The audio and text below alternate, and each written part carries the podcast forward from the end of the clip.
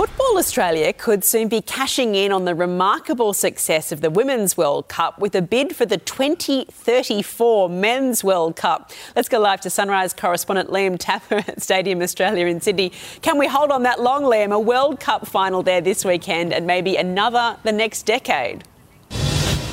Guys, it seems so far away, Eddie, doesn't it? But geez, uh, Football Australia, they want to strike while the iron's hot. They're going to put a bid in for this Men's World Cup. It's it's one of the biggest sporting events in, in on the globe. It's second, second only to the Olympic Games. And could you imagine if we had some of the biggest footballing stars in the men's game here on Australian shores, just like we have had with the women's game, because it has captured the hearts, the imaginations of the country. And if you need need any convincing of that, just look at those TV numbers that came out yesterday.